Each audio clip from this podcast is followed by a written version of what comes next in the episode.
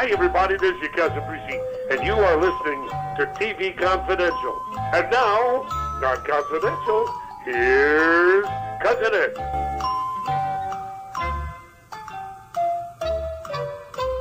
Ed Robertson, welcoming you back to TV Confidential radio talk show about television that is devoting the first hour of our program this week to the life and career of Alex Trebek. Ruta Lee will join us later on in the hour to share a few memories of her 45 year friendship with Alex Trebek, which began on the set of High Rollers in 1973. We hope you stay tuned for that. In the meantime, on the line with us right now is our friend Steve Beverly. Steve Beverly, professor of communications at Union University at Jackson, Tennessee, where he coordinates the broadcast journalism major and serves as the supervisor for the daily student produced newscast Jackson 24 7. Steve also hosts Steve Beverly's TV Classics, weekly two hour festival of classic TV shows from the 50s and 60s, which streams several times a week at eplustv6.com. Steve Beverly, also one of the people behind the Game Show Congress that uh, gathered every year for about 10 years in the early 2000s, celebrating the history of game shows, the past and the present and the future of game shows. And Trebek hosted Jeopardy for more than 35 years. You'll, you'll tell me if I'm wrong, but I believe that surpassed the record that Bob Barker set with Price is Right as the longest game show host ever. Uh, yes, it did as far as a single series continuing unquestionably. Uh, he has now. He'll probably be passed by Sajak because of the numbers of years that Pat uh, has done Wheel of Fortune. That's right. That's right. I, I, I, I think a lot of people. Yeah, a lot of people forget that because Pat took over Wheel of Fortune in uh, 19 early 1982 and on daytime, and then when it went into syndication the next year, of course, that became the juggernaut. So Pat actually has one more year of longevity than Alex does as far as uh, Jeopardy.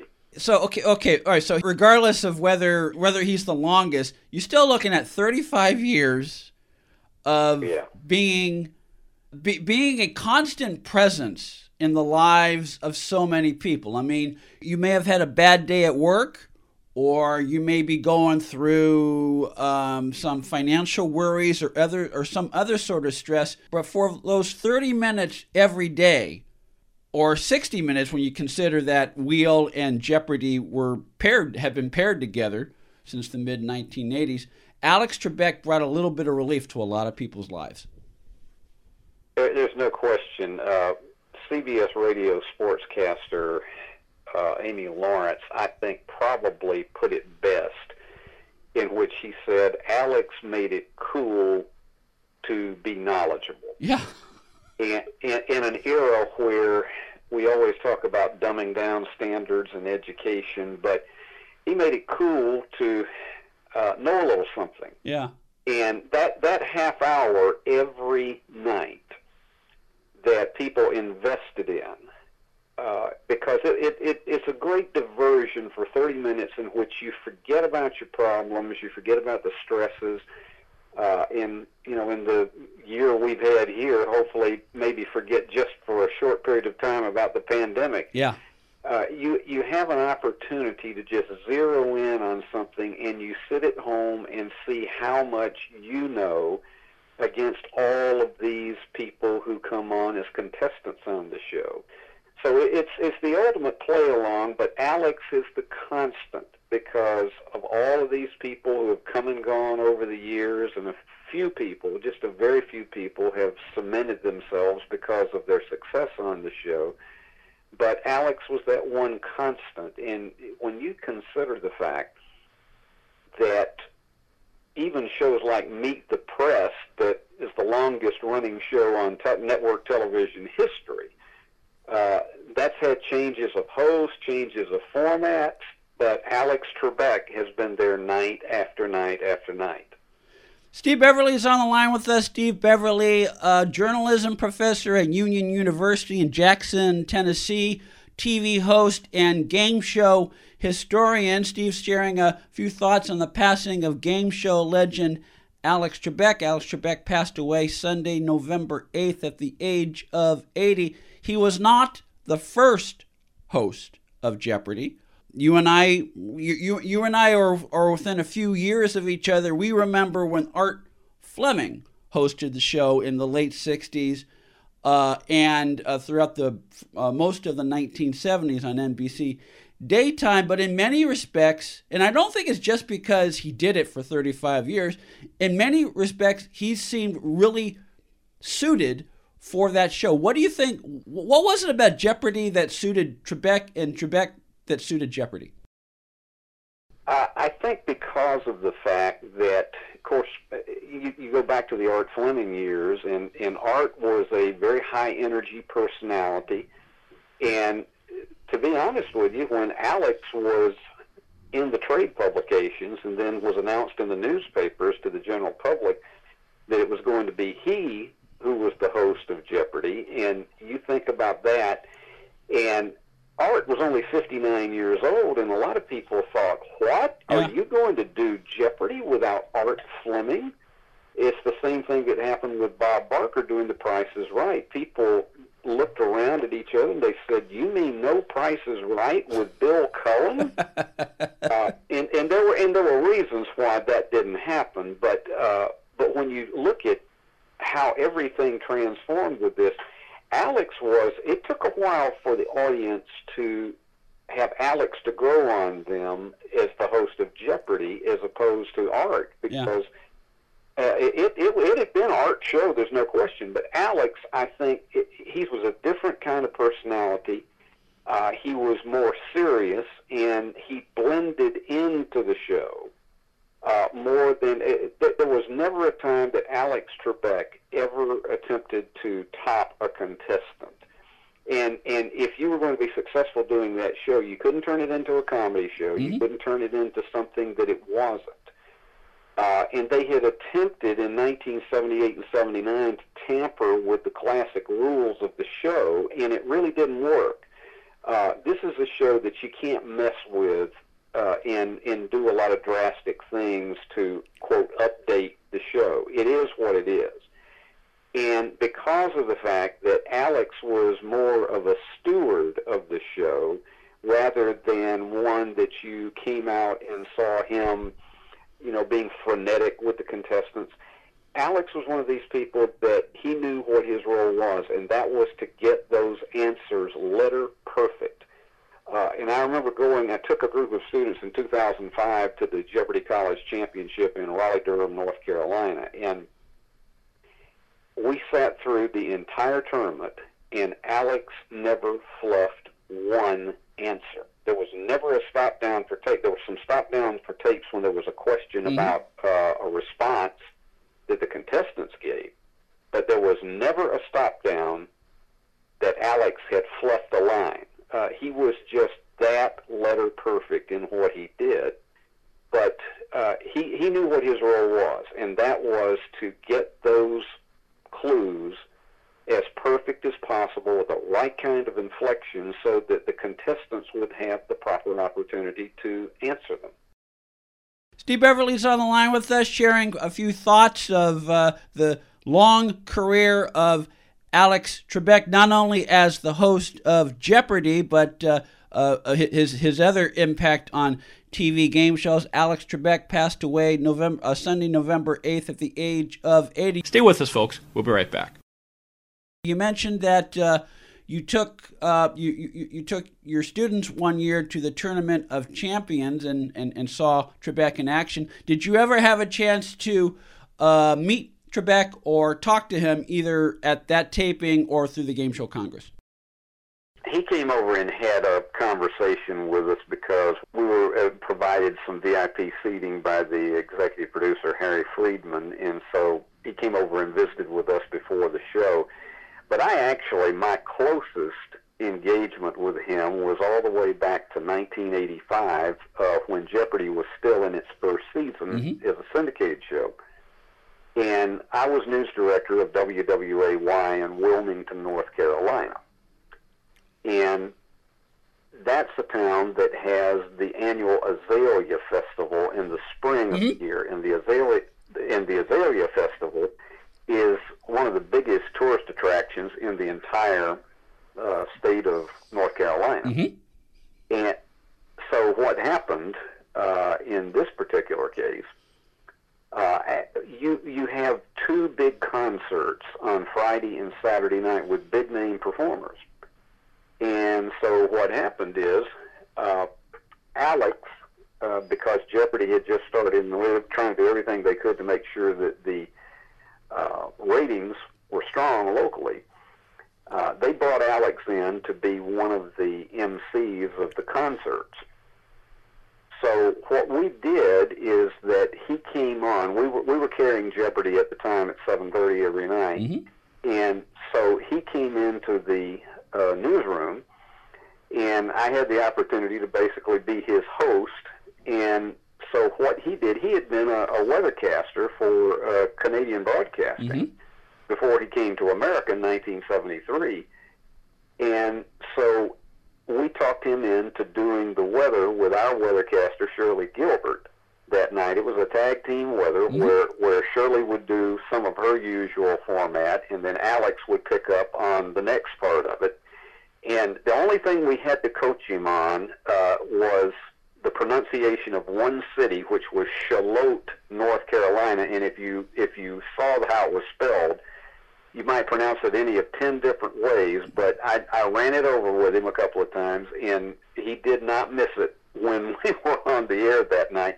But it was as if he had never been away from weather, and Yeah. why should you expect? Because he was a consummate professional, and so it was a it was a really a great opportunity to be around him, and he was very gracious to our new staff and spoke with all of them. And before he left, uh, I happened to have one of my home versions of Jeopardy that I brought from home that morning uh, from the Art Fleming era, and he signed it for me, and I still have it on uh, my stack of home versions of TV games in in my office area. But it, it, it he was just you know he was very very gracious to everybody and did a terrific job with Shirley that night, and so uh, it it was the same personality that we saw on the air came across in our newsroom. He won four Emmys for hosting Jeopardy, Steve. And um, I know that with uh, with primetime shows, when you're nominated, you usually submit one particular episode that you think embodies your best work that year, and that's submitted to the Blue Ribbon panel. Does does the same principle work with game shows? Yeah, I mean it does. It with all programming, they they're going to look at one specific area. The the thing that's harder about game shows, and particularly a show like Jeopardy, is because it doesn't change much, and it's it's a, again it is a format that has withstood the test of time now for 56 years in television, and so you just really I know during the Ken Jennings era, one of the shows when Ken won his 74 straight games Mhm. on Jeopardy, there was one show in which a contestant that I knew personally, Jeff Suchard, had led Ken in Double Jeopardy, and it was razor close. And most of the time, Ken had the game sewn up, uh, and so Final Jeopardy was really just an afterthought. But in this case, uh, the math was there, and Jeff could have knocked him off. Ken Ken ultimately won won the game by a narrow margin. But uh, I, I'll never forget at the end of it when it finally looked as though Final Jeopardy was going to mean something, and Alex goes, "We have a game!"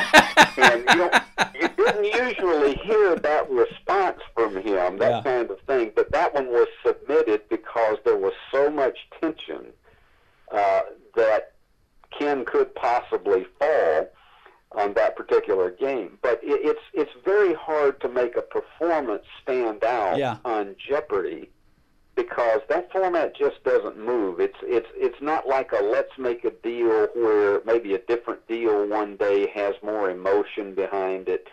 Uh, and it's not like a show like Beat the Clock where you're doing different stunts every day.